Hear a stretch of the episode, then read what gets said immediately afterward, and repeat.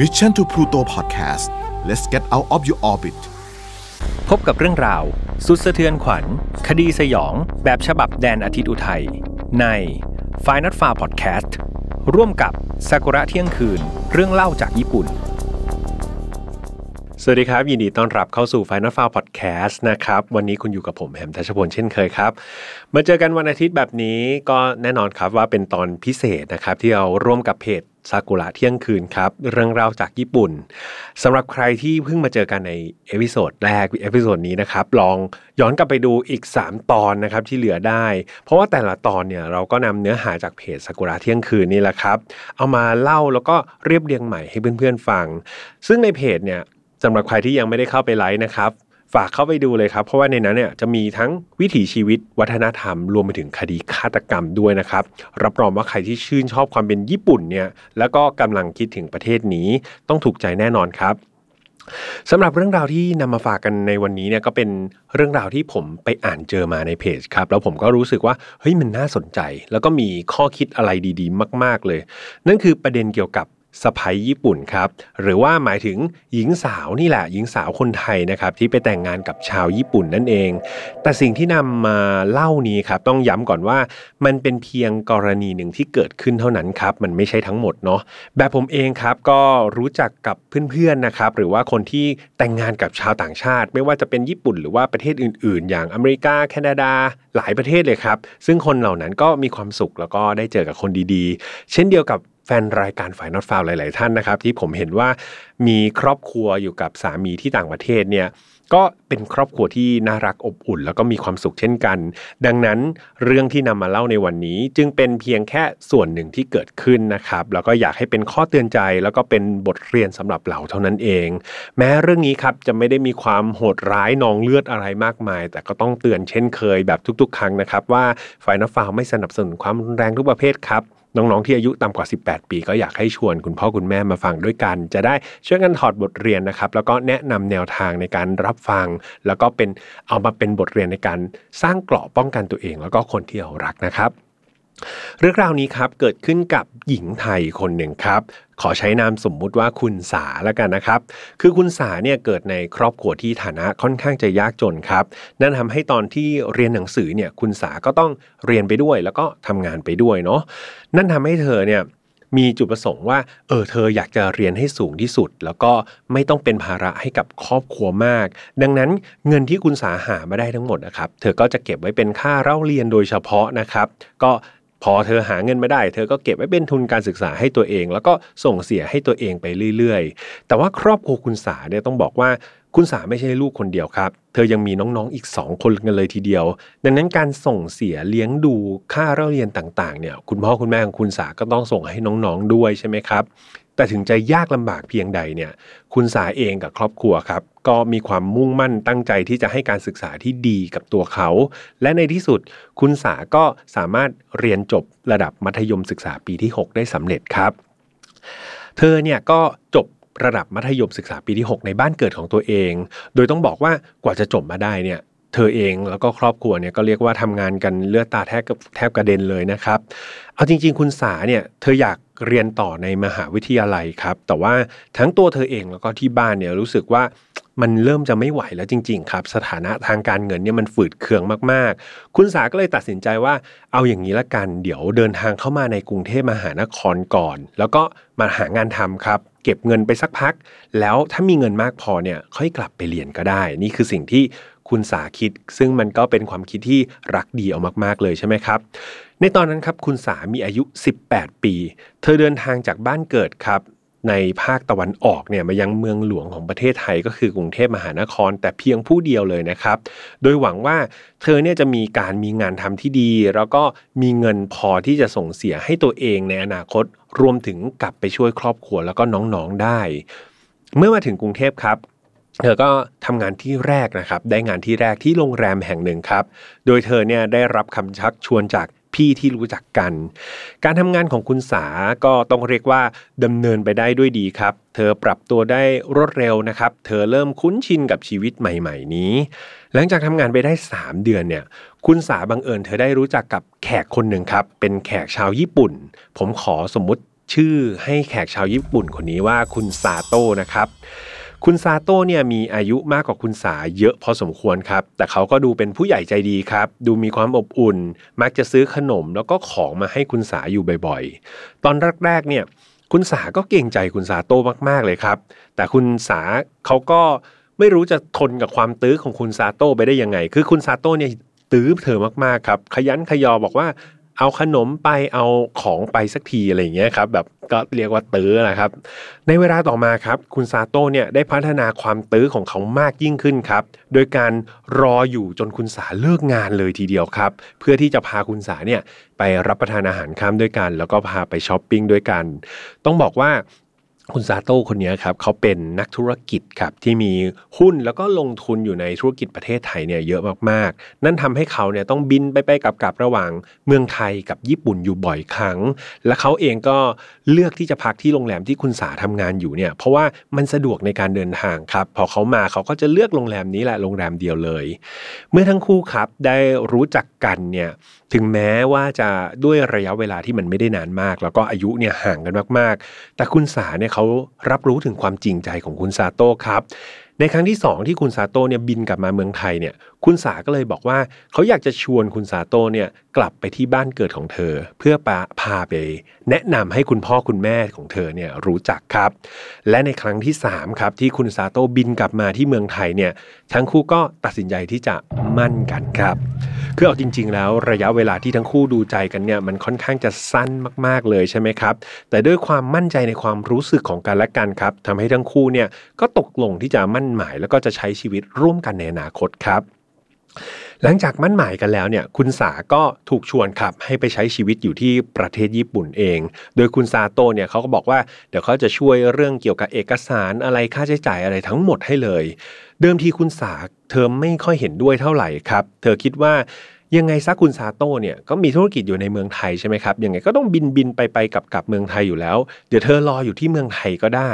ที่คุณสาบอกแบบนี้เอาจริง ๆ ในใจเธอมีความกังวลอยู่ครับหลายๆเรื่องเลย ไหนจะเรื่องภาษาใช่ไหมครับ เพราะเธอเนี่ยพูดญี่ปุ่นไม่ได้เลย เพื่อนๆที่เคยไปที่ญี่ปุ่น หรือว่าใครที่รู้จักประเทศญี่ปุ่นเนี่ยก็จะรู้หรือทราบกันดีนะครับ ว่าคนที่นู่นเนี่ย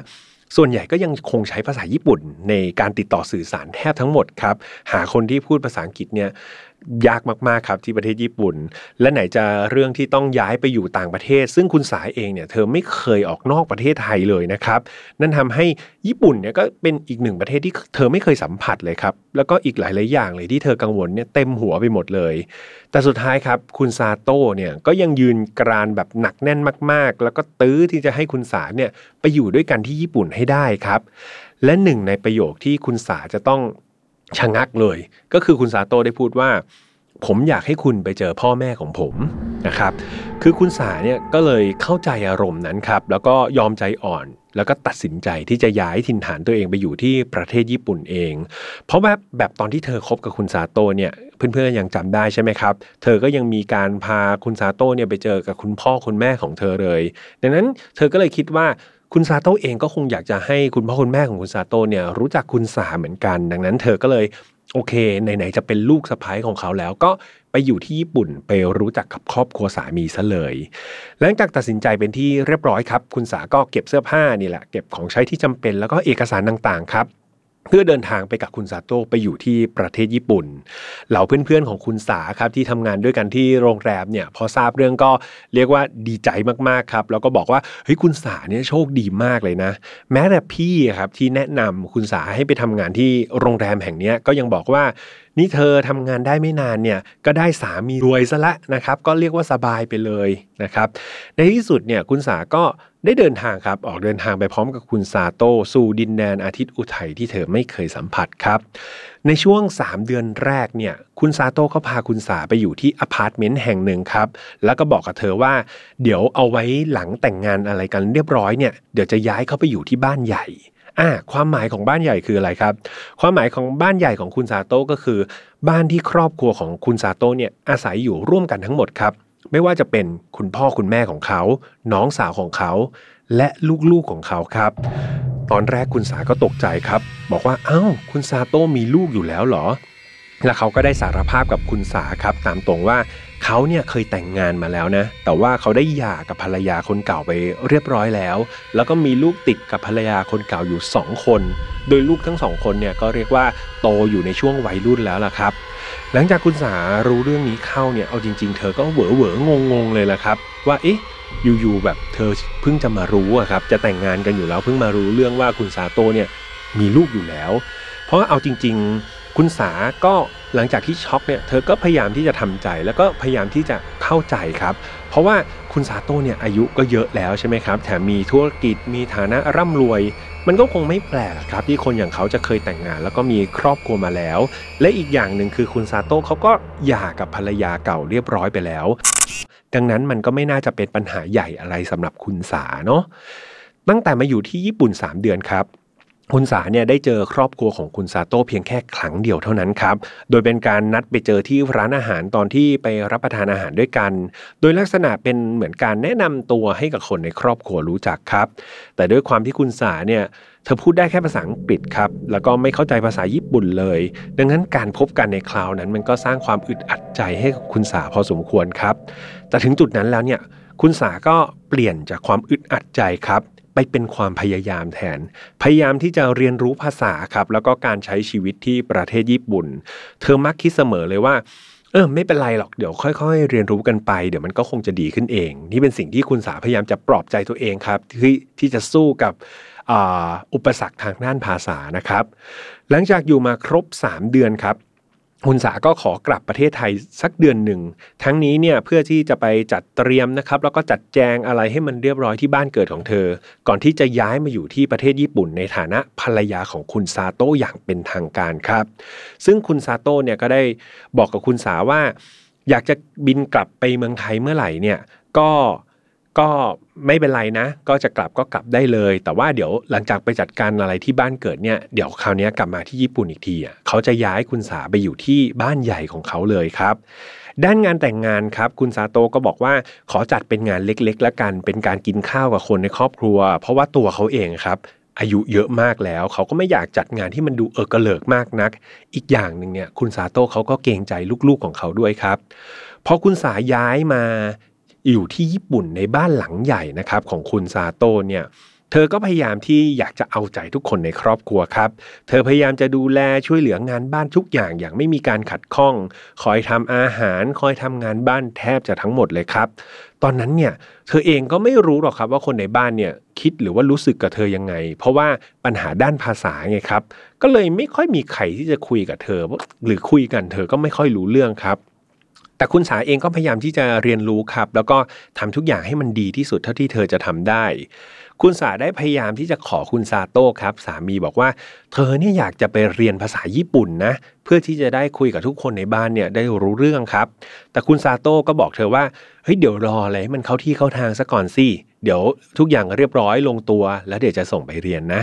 เพราะตอนนั้นเองเนี่ยคุณซาโต้เขาอยากให้คุณสาเนี่ย ปรับตัวครับแล้วก็ใช้ชีวิตกับครอบครัวสมาชิกในครอบครัวของเขาเนี่ยให้เยอะๆให้สนิทกันให้คุ้นเคยกันก่อน แล้วเรื่องภาษาค่อยตามมา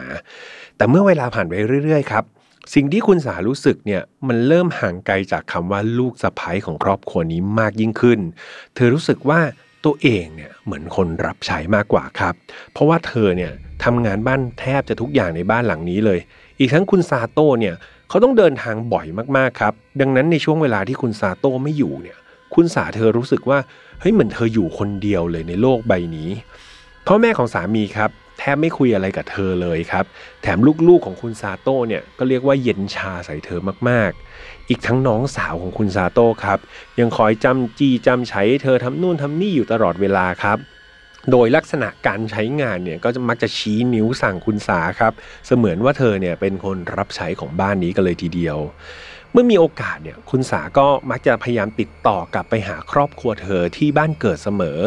หลายครั้งครับที่เธอพยายามจะบ่นให้คุณพ่อคุณแม่ฟังเรื่องราวที่เกิดขึ้นที่ญี่ปุ่นนะครับ แต่ว่าทั้งคู่เนี่ยก็บอกว่าเอออดทนไปก่อนนะลูก เดี๋ยวมันก็จะดีขึ้นเอง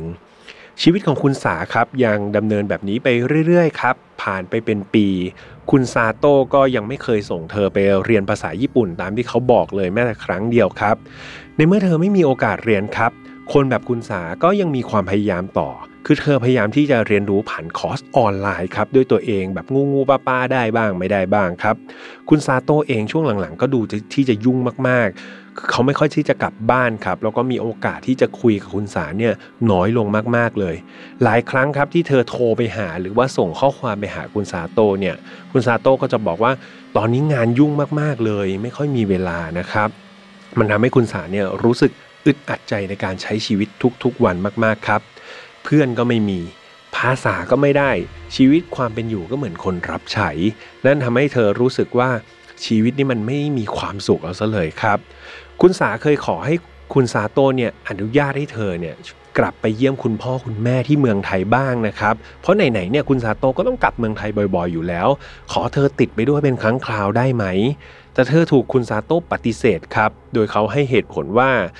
พ่อแม่ของผมมาแก่มากแล้ว ถ้าคุณกลับไปเมืองไทย ใครจะดูแลท่าน แล้วไหนจะลูกๆของผมอีก น้องสาวของผมมาทำอะไรแบบนี้ไม่ได้หรอก นี่คือสิ่งที่คุณซาโต้บอกกับคุณสานะครับทำเอาคุณสาเนี่ยพูดไม่ออกกันเลยทีเดียว เธออดทนอยู่อย่างนั้นครับ 2 ปี คุณสาก็ตั้งท้องนะครับ แต่ถึงเธอตั้งท้องเนี่ยเอาตรงๆครับ เธอก็ยังคงต้องดูแลทุกคนในบ้านเหมือนเดิมครับ มีเพียงคุณซาโต้นี่แหละสามีของเธอครับที่ดีกับเธอแบบมากๆครับดีขึ้นเยอะเลยครับ คือหลังจากคุณซาโต้เนี่ยรู้ว่าคุณสาท้องเนี่ยเขาหาเวลาให้เธอเยอะขึ้นครับ พาไปหาคุณหมอพาไปเที่ยวพาไปไหนต่อไหนมากยิ่งขึ้น นั่นทำให้สุขภาพจิตของคุณสาเริ่มดีขึ้นครับ ตอนนี้ถึง คุณสาจะยังไม่ได้เรียนภาษาญี่ปุ่นเนี่ย แต่เธอก็พอที่จะพูดหรือฟังหรือเขียนได้นิดหน่อยแล้วนะครับ จากประสบการณ์ที่ใช้ชีวิตนี่แหละ คุณซาโต้ครับสามีได้บอกกับเธอว่าจริง ๆ ความรู้ด้านภาษาประมาณเนี้ยมันก็เพียงพอแล้วนะ แถมเขายังบอกอีกครับว่า เดี๋ยวพอคุณสาคลอดลูกเรียบร้อยแล้วเนี่ย เดี๋ยวเขาจะให้คุณสาเนี่ยกลับไปเยี่ยมคุณพ่อคุณแม่ที่เมืองไทย แต่แล้วครับมันก็มีสิ่งที่ไม่คาดฝันเกิดขึ้น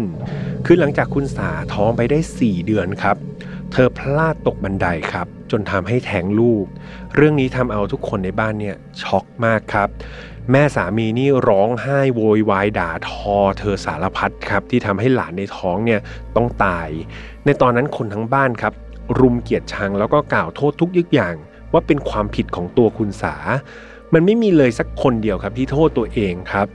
ที่ไปใช้งานผู้หญิงที่ตั้งครรภ์ถึง 4 เดือนเนี่ยสนใจ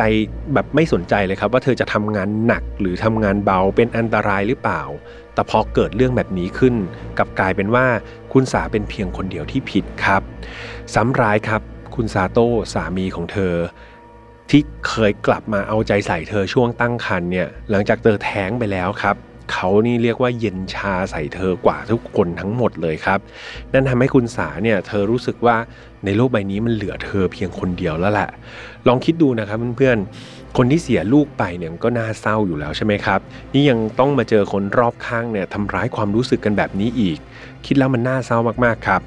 หลังเหตุการณ์เนี่ยคุณสาได้พูดกับคุณซาโต้เรื่องที่อยากจะกลับเมืองไทยให้บ่อยขึ้นครับ แต่เขาเนี่ยก็ไม่ยอมคุยครับ ไม่ยอมโต้ตอบคำขออะไรของเธอทั้งสิ้น ดังนั้นคุณสาเลยอยากจะลองหางานทำดูครับที่ประเทศญี่ปุ่น คือค่อยๆ หางานทำแล้วก็เก็บเงินเพื่อที่จะซื้อตั๋วเครื่องบินครับ กลับเมืองไทยด้วยตัวเองซะเลย และในที่สุดเธอก็ได้งานจริง ๆ ครับ แต่ว่ามันก็ไม่ได้ราบรื่นขนาดนั้น เพราะหลังจากที่แม่สามีครับ รู้ว่าเธอเนี่ยแอบออกไปหางานทำข้างนอก ก็กล่นด่าเธอสารพัดครับ บอกว่าที่คุณสาทำแบบเนี้ยมันไม่ไว้หน้าครอบครัวเลยนะทำให้คนอื่นเนี่ยมาดูถูกครอบครัวว่า สามีไม่มีปัญญาเลี้ยงดูภรรยา ครอบครัวไม่มีปัญญาเลี้ยงดูลูกสะพ้ายไงจนต้องออกไปทำงานข้างนอก เรียกว่าคุณสาเนี่ยโดนแม่สามีบ่นเช้าบ่นเย็นเลยครับ จนคุณสาเนี่ยทนไม่ไหว แล้วก็ต้องไปลาออกจากงานทั้งนั้นที่ทำงานได้เพียงแค่ 1 วันเท่านั้นครับตอนนั้นสภาพจิตใจของคุณสาเรียกว่ามันแย่มากๆครับ เธอนอนร้องไห้คนเดียวทุกคืนเลย คุณซาโต้ที่เป็นสามีเนี่ยก็ไม่ค่อยจะกลับบ้านครับ เขาออกเดินทางตลอดเวลา แล้วพอกลับมาที่ญี่ปุ่นครับเขาก็ไม่ยอมนอนห้องเดียวกับเธอครับ แยกห้องนอน จะมาห้องเธอ เฉพาะตอนที่เขาอยากจะมีอะไรกับเธอเท่านั้นเอง แล้วพอมีอะไรกันเสร็จเขาก็จะกลับไปนอนห้องตัวเองครับ ปล่อยให้คุณสาเนี่ย นอนคนเดียวตามเดิม เวลาผ่านไปแบบนี้ครับ จนเกือบจะเป็นปลายปีที่ 3 ตั้งแต่ที่คุณสามาอยู่ที่ญี่ปุ่นเนี่ยเธอก็ได้ตั้งท้องอีกรอบหนึ่งครับ และนั่นทำให้บรรยากาศในบ้านเนี่ยก็เริ่มดีขึ้น สามีที่ไม่ค่อยมีเวลาเนี่ยก็เริ่มจะกลับมาสนใจเธออีกครั้งหนึ่งพ่อแม่สามีที่เคยร้ายกับเธอเนี่ยก็ร้ายน้อยลงครับ และท้องนี้ก็ดูไม่ได้มีปัญหาอะไรครับ ทุกอย่างผ่านไปได้ด้วยดี เธอคลอดลูกออกมาได้สำเร็จในปีที่ 4 ของการแต่งงานอยู่ที่ญี่ปุ่นครับ ลูกของคุณสานี่ต้องบอกว่า น่ารักครับ อ้วนจำมั่มแล้วก็แข็งแรงสมบูรณ์ดีครับ พอมีลูกเนี่ยส่วนใหญ่คุณสาก็จะเอาเวลาแทบทั้งหมดเนี่ยไปดูแลแล้วก็สนใจลูกของเธอ มารู้ตัวอีกทีครับคุณซาโต้สามีของเธอ ก็ได้มีผู้หญิงคนอื่นไปเรียบร้อยแล้วครับ ผู้หญิงคนใหม่ของคุณซาโต้เนี่ยก็เป็นหญิงไทยเหมือนกันนี่แหละครับ ตอนที่รู้เนี่ยคุณสาเธอช็อกมากๆนะครับและยิ่งไปกว่านั้นเนี่ยเธอก็ได้รู้อีกว่าคุณซาโต้เนี่ยที่กลับไปเมืองไทยบ่อยๆเนี่ยไม่ใช่แค่เรื่องธุรกิจครับ แต่เขายังแอบเลี้ยงดูนักศึกษานะครับที่เมืองไทยไว้ด้วยอีกคนหนึ่ง คุณซาโต้เรียกว่าทั้งรักแล้วก็ หลงครับนักศึกษาคนนี้มาก ๆ ถึงขั้นจัดงานมั่นใหญ่โตที่เมืองไทยครับ แถมยังบอกว่าเดี๋ยวเรียนจบเมื่อไหร่เนี่ยจะพามาอยู่ที่ญี่ปุ่นด้วยกันครับเขาลงทุนซื้อคอนโดให้นักศึกษาคนนี้ในชื่อของน้องนักศึกษาเลยนะครับ แล้วก็บอกว่าเนี่ยอยากมีลูกกับเธอมาก ๆ แต่เพราะว่ายังเป็นนักศึกษาอยู่ก็เลยไม่สามารถที่จะมีลูกด้วยกันได้ และถ้าเรียนจบเมื่อไหร่ครับเขาจะพาเธอมาใช้ชีวิตที่ญี่ปุ่นกับเขาแน่นอนครับ ไม่พอครับ คุณซาโต้ยังแอบคบผู้หญิงญี่ปุ่นด้วยนะครับ อีกคนหนึ่งโดยสาวญี่ปุ่นคนนั้นเนี่ยมีอายุแค่เพียง 19 ปีครับ ทั้งหมดทั้งมวลเนี่ยมันทำให้คุณสารู้เลยครับว่าคุณซาโต้สามีของเธอเนี่ยชื่นชอบ เด็กผู้หญิงอายุน้อยๆครับ และถ้าพอใจใครเนี่ยเขาก็จะตามเตอครับ เรียกว่าเปเงินให้สารพัดเลยจนกว่าที่จะได้หญิงสาวคนนั้นมา ดังนั้นมันจึงไม่แปลกเลยครับ ที่คุณซาโต้เนี่ยจะมีผู้หญิงมากมายเต็มไปหมดเลย ในขณะที่คุณสาครับ กลายเป็นคนรับใช้หัวฟูในบ้านของเขา คอยดูแลพ่อแม่สามีและลูกๆให้เขา แต่เขากลับไปมีความสุขสนุกสนานกับบรรดาผู้หญิงวัยรุ่นของเขาครับ ใช้เงินหวานร้อมให้ผู้หญิงคนนั้นเพื่อให้ได้มาเนี่ยมากมายกันเลยทีเดียว หลังจากรู้ความจริงทั้งหมดครับ คุณสานี่เสียใจอย่างหนักเลยครับ วันนั้นเธอทะเลาะกับคุณซาโต้แบบรุนแรงมากๆ เธออารวาสอย่างที่ไม่เคยเป็นมาก่อนครับ เธออดทนมาตลอดแต่วันนี้เหมือนมันถึงจุด แตกหักแล้วครับ เธอทนไม่ไหวต่อไป คือเรียกว่าเธอเนี่ยอดทนมาหลายปีครับ ทนทุกข์มาหลายปี เก็บไว้ในใจคนเดียวตลอด วันนี้มันก็เลยถึงเวลาที่ระเบิดขึ้นมา และผลจากการกระทำนั้นครับทำให้คุณซาโต้เนี่ยลากคุณสาขึ้นรถพร้อมกระเป๋าเสื้อผ้าของเธอครับ แล้วก็ขับรถไปทิ้งเธอไว้ที่สถานีรถไฟ โดยไม่ให้เงินเธอแม้แต่เยนเดียวเลยนะครับ คุณสาเนี่ยถูกทิ้งไว้ทั้งคืนครับในสภาพที่เธอก็ไม่รู้ว่าเธอจะไปไหนครับ เธอร้องไห้จนเจ้าหน้าที่สถานีเนี่ยต้องมาคุยกับเธอครับ สุดท้ายเนี่ยเรื่องมันก็มาจบที่สถานีตำรวจ คุณซาโต้สามีของเธอเนี่ยได้ให้การแจ้งความครับ บอกว่าคุณสาเนี่ยชอบทำร้ายตัวเขา แล้วก็ชอบทำลายของในบ้าน อีกทั้งยังบอกว่าเธอเนี่ยมีประวัติเป็นโรคซึมเศร้าในช่วงที่แท้ง เธอไม่สมควรที่จะดูแลลูกด้วยประการทั้งปวง คุณซาโต้ต้องการที่จะฟ้องหย่านะครับแล้วก็เอาลูกไว้ที่ญี่ปุ่นกับครอบครัวของเขาเอง แล้วก็จะให้เงินก้อนหนึ่งเนี่ยกับคุณสาเพื่อให้เธอเนี่ยเดินทางกลับไปเมืองไทยซะคำกล่าวอ้างต่างๆ นานาของคนในบ้านคุณซาโต้ครับมีแต่การแบบให้ร้ายกล่าวหาคุณสาทั้งนั้นเลยครับบางก็บอกว่าคุณสาเนี่ยขี้เกียจอยู่ญี่ปุ่นต้องนานเนี่ยไม่เรียนรู้อะไรเลย วันๆไม่ทำอะไรเลย ภาษาก็ไม่ไปเรียน ในทำงานได้วันเดียวก็ลาออกสารพัดสารเพครับ ซึ่งมันไม่ตรงกับความเป็นจริงเลยนะครับ ในขณะที่คุณสาเนี่ยเอาจริง ๆ เธอค่อนข้างที่จะตนจนตรอกมากๆครับ แม้เธอจะมาอยู่ญี่ปุ่นได้หลายปีเนี่ยแต่เธอก็กลับไม่ได้อะไรเลยครับ ภาษาก็เรียกว่าได้นิดๆหน่อยๆ งานก็ไม่มีทำเพื่อนก็ไม่มีสักคนและอีกอย่างครับ กฎหมายเธอไม่รู้เลยครับ เพราะว่าเป็นกฎหมายที่ประเทศญี่ปุ่น ดังนั้น ในการดำเนินคดีความอะครับ เธอจึงเป็นฝ่ายที่ถูกข่มขู่ถูกกระทำอะไรทุกๆทางเลยเธอถูกคณะทนายอะครับของคุณซาโต้ขู่ว่า ถ้าเธอไม่ยอมหย่าดีๆ เนี่ย เธอจะไม่มีโอกาสได้เจอกับลูกของเธออีก และจะไม่มีโอกาสได้กลับมาเหยียบพื้นดินในประเทศญี่ปุ่นอีกตลอดกาลนั่นทำให้คุณสาครับ ต้องยอมทุกอย่างครับ ยอมตกลงหย่าขาดกับคุณซาโต้ แล้วก็มอบลูกให้กับเขาครับ โดยแลกกับการที่เธอเนี่ยยังสามารถอยู่ญี่ปุ่นต่อได้ แล้วก็จะได้เจอกับลูกของเธอเดือนละสองครั้งเท่านั้นเองถึงแม้คุณซาโต้จะเลวร้ายขนาดไหนครับ แต่ก็ยังดีที่เขาทำตามที่สัญญาที่ระบุไว้ครับ ก็ทำให้คุณสาเนี่ยยังมีโอกาสได้เจอกับลูกของเธอเดือนละสองครั้ง จนถึงทุกวันนี้ครับ คุณสายยังคงใช้ชีวิตอยู่ที่ประเทศญี่ปุ่นครับ เธอได้เรียนภาษาแล้วก็มีงานที่ทำพอที่จะหาเงินมาเลี้ยงดูตัวเองได้ เธอไม่ได้มีความสุขมากนะครับกับการอยู่ญี่ปุ่น แต่ก็ไม่สามารถที่จะกลับเมืองไทยได้ครับ เพราะเธอกลัวว่าจะไม่มีโอกาสได้เจอหน้าลูกอีกครับ ส่วนคุณซาโต้สามีเก่าของเธอครับ ก็ได้เรียกว่าจัดงานยิ่งใหญ่โตกับนักศึกษาไทยคนนั้นครับ แล้วก็แยกออกไปอยู่อพาร์ตเมนต์ด้วยกัน ส่วนผู้หญิงไทยอีกคนหนึ่งนะครับที่เขาไปจีบไว้เนี่ยก็พามาอยู่ที่บ้าน เป็นลูกสะใภ้แฮนขุนสานะครับ เรื่องราวทั้งหมดก็จบลงตรงนี้ครับแต่อย่างที่แจ้งไปตอนแรกว่าเรื่องที่นำมาเล่านี้เป็นเพียงหนึ่งกรณีนะครับที่คุณสาเนี่ยดันไปเจอคนไม่ดีเข้า ซึ่งผมก็เชื่อว่ามีอีกหลาย ๆ คนเลยแหละ ที่ได้เจอคนดีๆนะครับ แล้วก็ได้เจอชีวิตในครอบครัวที่มีความสุขต่างแดนครับ เพราะว่าเอาจริง ๆ แล้วมันไม่ใช่ว่า ปัญหาครอบครัวเกิดจากการที่เราแต่งงานกับคนต่างชาติเนาะเพราะว่าแม้แต่แต่งงานกับคนไทยเองเนี่ยเอาจริง ๆ เราก็เห็นข่าวนะครับปัญหาในครอบครัวแล้วก็ความรุนแรงเนี่ยเกิดขึ้นมากมายเลย ดังนั้นประเด็นมันคือการเอาใจใส่คนในครอบครัว ความรักที่มีให้กับคนในครอบครัวมากกว่าครับ ปัจจัยอื่น ๆ ไม่ว่าจะเป็นภาษาวัฒนธรรมความเชื่ออะไรที่มันแตกต่างกันอะ มันเป็นเพียงปัจจัยห้อมล้อมหรือปัจจัยภายนอกเท่านั้นเอง แต่ปัจจัยภายในมันคือความรักครับ ความจริงใจ ความเอาใจใส่ที่มีต่อกัน ดังนั้นผมเชื่อครับว่าถ้าหากเราและคนรักเนี่ยมีความรักและความรู้สึกที่ดีต่อกันจริง ๆ อุปสรรคต่างๆ ปัจจัยภายนอกต่างๆ เนี่ยมันก็ย่อมไม่สามารถที่จะทำลายความรักนั้นลงไปได้ ยังไงเอาใจช่วยทุก ๆ ความรักนะครับสำหรับไฟนัฟาวครับคอลแลบกับซากุระเที่ยงคืนเราออกอากาศ ในวันอาทิตย์แบบนี้นะครับ เพื่อนๆที่ชอบอะไรที่เป็นญี่ปุ่นญี่ปุ่นแบบนี้ก็มารอฟังกันได้ครับ โดยเฉพาะทาง YouTube ก็จะเห็นนะครับว่าเราเปลี่ยน prop กันทุกอาทิตย์ตาม แล้วแต่น้องจะจัดให้ผมนะครับ ก็สวยบ้างไม่สวยบ้างอันนี้ก็ให้กล่าวโทษน้องทีมงานไปนะครับล้อเล่นนะครับ ส่วน File Not Found ภาคปกติครับยังออกอากาศทุก วันอังคารเหมือนเดิมครับ ทางช่องของ Mission to Pluto ยังไง feedback ได้ทุกช่องทาง เดี๋ยวผมตามเข้าไปอ่านเนาะไม่ว่าจะเป็น YouTube Spotify SoundCloud Podbean Apple Podcast แล้วก็ล่าสุดเรามีใน j o o x ด้วยนะครับ ฝากอีกอย่างหนึ่งก็คือแฟนเพจครับของ Mission to Pluto ตอนนี้เรามีคอนเทนต์อะไรดีๆ มากมาย แล้วก็เดี๋ยวจะมีกิจกรรมอะไรสนุกๆเช่นเดียวกับ f i Not Found Family ใน Facebook นะครับตอนนี้เรามีสมาชิกอยู่ 6,500 คนแล้วนะครับก็เยอะทีเดียวครับในนั้นมีกิจกรรมแล้วก็ข่าวสารแชร์แบบ ใกล้ชิดกันมากขึ้นจริง ๆ ก็ไม่อยากให้พลาดนะครับสำหรับวันนี้คงต้องลากันไปก่อน ถ้ามีเวลามีโอกาสนะครับ กลับไปคุยนะครับ กลับไปให้ความรักกับคนในครอบครัวเยอะๆเนาะอย่างน้อยวันนี้เรายังอยู่กับเขา เรายังใกล้ชิดเขาดูแลเขาให้ดีที่สุดผมเป็นกำลังใจให้ทุกคนนะครับสำหรับวันนี้คงต้องลากันไปก่อน แล้วเจอกันใหม่โอกาสหน้า สวัสดีครับ Mission to Pluto Podcast let's get out of your orbit f i n a l f a r Podcast ร่วมกับซากุระเที่ยงคืน